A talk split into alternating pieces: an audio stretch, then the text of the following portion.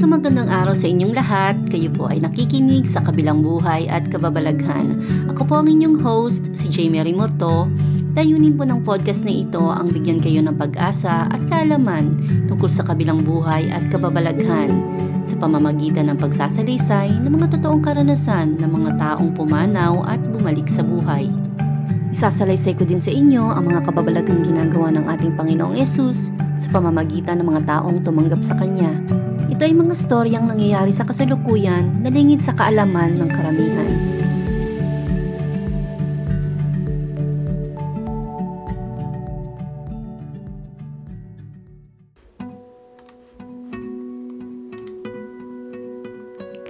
Maligayang araw mga kapatid, malugod ko po kayong binabati sa ating podcast na sa kabilang buhay at kababalaghan.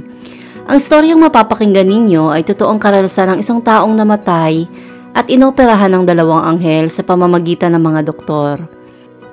Malalaman din ninyo ang mga iba pang bagay na kanyang natutunan sa kabilang buhay. Pakinggan po ninyo ang detalye ng storya. Naniniwala ako na ang kamatayan ko ang pinakamagandang regalong natanggap ko sa buhay. Sinamang nakarinig ng aking sigaw, kasama ang lakas ng buo kong baga sa panik sa emergency room, ay hindi makakapaniwala na Matapos ang 24 na oras ay malulunod ako sa kapayapaan at pagkamangha sa kabilang buhay. Ang karanasan ko ay nagsimula nang mabangga ako sa event na Austin 10K. Nabalian ako ng likod at nagdusa sa maraming problema. Wala akong health insurance kaya naghintay ako ng labing pitong oras bago maoperahan. Walang ibinigay sa aking anumang gamot para maibsan ang aking sakit Lumabas ang kaluluwa ko sa katawan ko noong inooperahan ako. Nagkaroon ako ng karanasan sa labas ng aking katawan. Walang kahit sino mang atheist na may matibay na paniniwala ang mas titindi pa sa pagkagulat ko. Ang mga unang segundo ko sa labas ng aking katawan ay nakakakilig at nakakapagpalakas.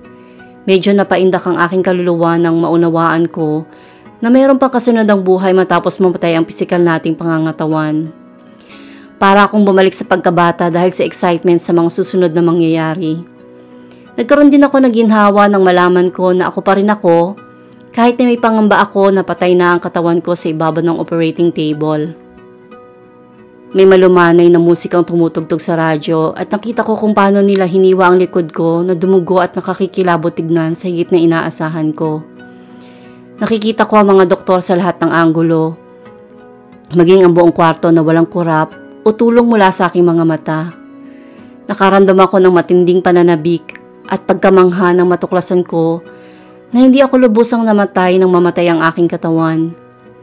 Nakaramdam ako ng matinding pananabik at pagkamangha ng matuklasan ko na hindi ako lubusang namatay nang mamatay ang aking katawan sa kamay ng mga doktor, nurses, surgical technicians, anesthesiologists at iba pa.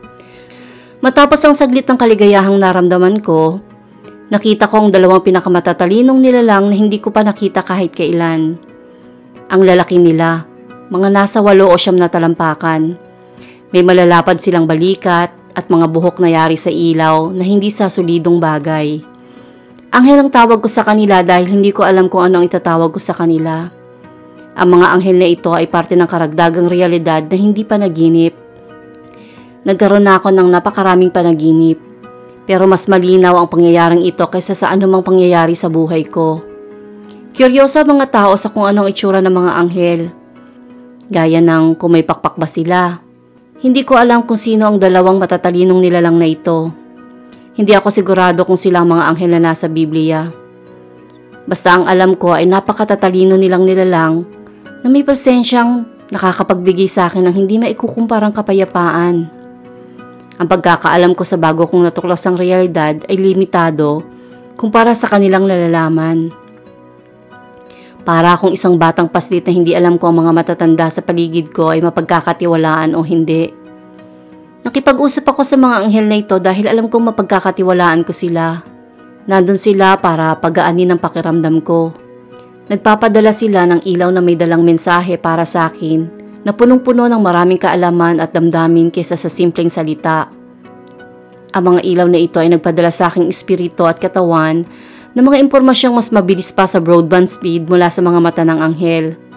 Sa espiritu lang nila ako kinakausap pero nakikipag-usap at gumagana din sila sa dalawang neurosurgeons na hindi alam ang presensya nila at ang koneksyon nila sa kanila. Lumawak ang pananaw ko tungkol sa mundo at ang kapasidad ko sa kaligayahan. Lahat tayo ay lumalawak sa napakabilis na paraan. Binagala ng mga anghel ang kanilang pakikipag-usap nang makita nila ang monitor na huminto. Huminto ang puso ko sa pagtibok. Sumigaw sila ng malakas habang tinitignan ako. Nagbibigay sila ng ilaw sa katawan ko katulad ng ilaw na ibinibigay nila sa spirito ko. Nagbago ang buo kong katawan at naghilom sa paraang hindi kayang gawin ng mga doktor. Alam ko na makakalakad muli ako, na matatanggal ang piraso ng butong na basag sa likod ko, na makakatakbo muli ako. Sa muling pagkakataon ay nakita ko ang mga anghel na to na bumalik ang atensyon sa akin. Pinayagan nilang matanim sa isip ko ang mga pangyayari. Habang inaasikaso ng mga anghel ang katawan ko, Nakita ko kung paano sila kumilos sa pamamagitan ng mga doktor ko. Ang kanilang enerhiya ang naging dahilan ng paggaling ko. Siguro ay masasaktan ng ego ng mga doktor kapag sinabi ko na ang mga anghel ay kumikilos sa pamamagitan nila. Pero maaari din na makaramdam sila ng kapayapaan na ginagamit sila ng anghel. Alam ko na kailangan kong maalala ang pagkakataong ito. Ipinaalam sa akin ng mga anghel na pwede nila akong gamitin sa darating na araw. Umilaw ang buo kong katawan at ang enerhiya na nagmumula sa mga anghel ay nagpatuloy sa operasyon ko. Nang tumigil sa pagtibok ang puso ko, hindi ako tumingin sa katawan ko dahil patay na to. Lumibot ako sa paligid ng ospital at nakita ang stepdad ko na kumuha ng candy bar sa vending machine. Lumibot siya sa ospital bago bumalik sa waiting area na may dalang sneakers at candy bar. Nang makita ko ang stepdad ko, Nakaramdam ako ng pagtanggap mula sa lahat ng mga taong nakilala ko. Nakasama ko ang lolo kong si Clyde pagkatapos kong maramdaman ang pagiging isa at pag-unawa sa iba na nakilala ko. Siya lang ang alam kong tao na namatay. Ginawa ng lolo ko ang kanyang makakaya para ibigay sa akin ang lahat ng gusto ko, kahit na mahirap lang siya at galing sa probinsya noong nabubuhay siya. Sa lugar na kinaroroonan niya ngayon, Sumakay ako sa likod ng blue Chevy truck at dinala niya ako sa liwanag. Sumahid ang mga paa ko sa makukulay na dahon at damo na mas matingkad at buhay ang pagka-green. Punong-puno ito ng ilaw. Bata ang itsura ng lolo ko dito at malusog siya. Kinausap niya ako mula sa bintana ng kotse para tanungin ako kung gusto kong magpatuloy. Tumango ako. Binilisan niya ang takbo ng kotse papunta sa ilaw. Nawala ako sa sasakyan at nawala din ang lolo ko. Napaibig ako sa mga pangyayaring ito sa paligid ko. Walang salitang pwedeng maisulat para isalarawan ang mga pangyayaring ito. Lagi akong napapaiyak kapag tinatangka kong isalarawan ng mga pangyayari. Nanalabik ako sa pagmamahal. Nanalabik ako sa ilaw. Malaking parte ng sarili ko ang nagnais na manatili sa lugar na ito. Dito ay walang tensyon at puro pag-ibig lang na hindi maikukumpara sa kahit anong lugar. Nakaramdam ako dito ng labis na kasiyahan na kahit ang pinakamasayang pangyayari sa buhay ko ay hindi kayang tumbasan. Hindi ko gustong balikan ang katawan ko. Yumiti ang kaluluwa ko sa lugar na to. Maginhawa ang pakiramdam ko at wala akong alalahanin. Binigyan nito ako ng pagtitiwala. Naramdaman ko ang mga panalangin ng nanay ko, tatay ko, at lolo't lola ko, at ilang mga tita habang palalim ng palalim ang pagpunta ko sa ilaw. Naging emosyonal ako sa panalangin ng kapatid ng lola ko na namatayan ng anak sa aksidente. Narinig ko ang pagsusumamo niya sa Diyos na huwag maranasan ng nanay ko ang naranasan niyang sakit ng mamatay ang anak niya. Naiyak ako sa panalangin niya na para bang gusto kong bumalik sa lupa. Isa sa mga napakahalagang katotohanan na narinig ko sa liwanag ay pagmamahal ang pinakamahalaga. Kahit na ginagamit ito ng mga hippie bilang slogan o ng Beatles, ang mensaheng ito ang tumama sa akin ng gusto. Lahat ng pakikipag-ugnayan natin ay walang saysay kung walang kasamang pag-ibig. Ang pananalangin kung walang kasamang pagmamahal ay walang saysay. Giyon din ang sermon sa simbahan. Kung walang pagmamahal, walang saysay ang relihiyon. Pinabagal ng mga panalangin ito ang pagpunta ko sa ilaw. Para bang hangin na may pagmamahal at napakaganda sa pakiramdam. Ipinaalala nito ang buhay ko sa lupa pero hindi nito inalis ang nais kong pagpapatuloy sa liwanag. Adventurer ako sa lupa pero ito ang pinakamagandang adventure na naranasan ko. Nang bumalik ako sa katawan ko, para akong hinigop ng madilim na hangin. Kaisa pa rin ako ng lahat.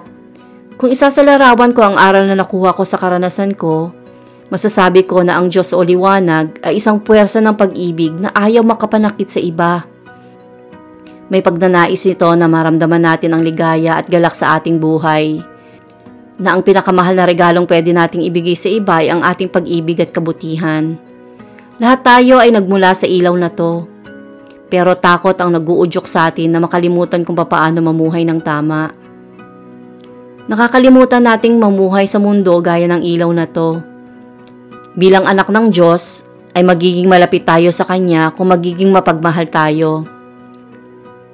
Pwede tayong maging masaya sa pili ng ating mga alagang hayop, sa mga ibon sa langit, sa pagtingin sa mata ng ating mga magulang. Kung pagmamahal ang ibibigay natin sa mundo, pagmamahal din ang babalik sa atin bilang anak ng Diyos. At dyan po natatapos ang tunay na karanasan sa kabilang buhay ni Ronnie. Nais ko po kayong iwan ng Bible verse na nagpapatunay na ang mga anghel ay sinugo ng Diyos para tayo ay tulungan.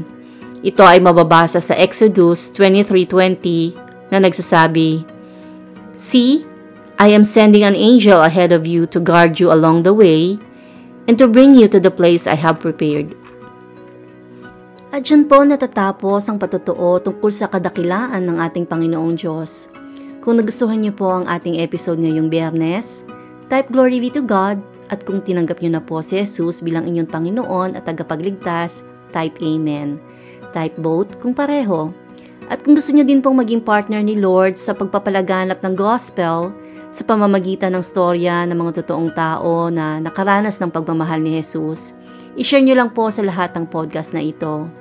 Kung kayo naman po ay may karanasan ng mirakulo na ginawa ng Panginoon sa inyong buhay at gusto niyo itong ibahagi sa podcast na to, i-comment niyo lang po sa post ko o mag-message sa Precious Soul page ng Facebook.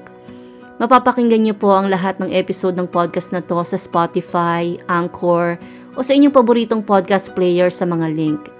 I-click nyo lang po ang follow button o i-like ang Precious Soul Facebook page. Sa susunod na biyernes po ay mapapakinggan ninyo ang tunay na karanasan ni Tyla. Pinalaki siya sa pamilyang kristyano pero ignorante sa mga bagay na tungkol sa New Age. Nalulong si Tyla sa horoscope na nagbigay daan para maimpluwensyahan siya ng mga masasamang espiritu at magkaroon ng kung ano-anong karamdaman. Pakinggan ko paano na pagtagumpayan ni Tyla ang mga impluensya at pagpapahirap sa kanya ng mga espiritu dulot ng pagkahumaling sa horoscope sa susunod na episode ng Sa Kabilang Buhay at Kababalaghan. Ako po ang inyong host, si Jamie Rimorto na nagpapaalam sa inyong lahat at sa pangalan po ni Jesus, naway tumanim po sa puso at isip nyo ang mensahe ng podcast na ito dahil hindi natin hawak ang ating buhay. Kapag binawi po ito, siguraduhin po natin na ang pinili natin na makasama ay ang ating Panginoong Jesus. Hanggang sa susunod na linggo, Shalom.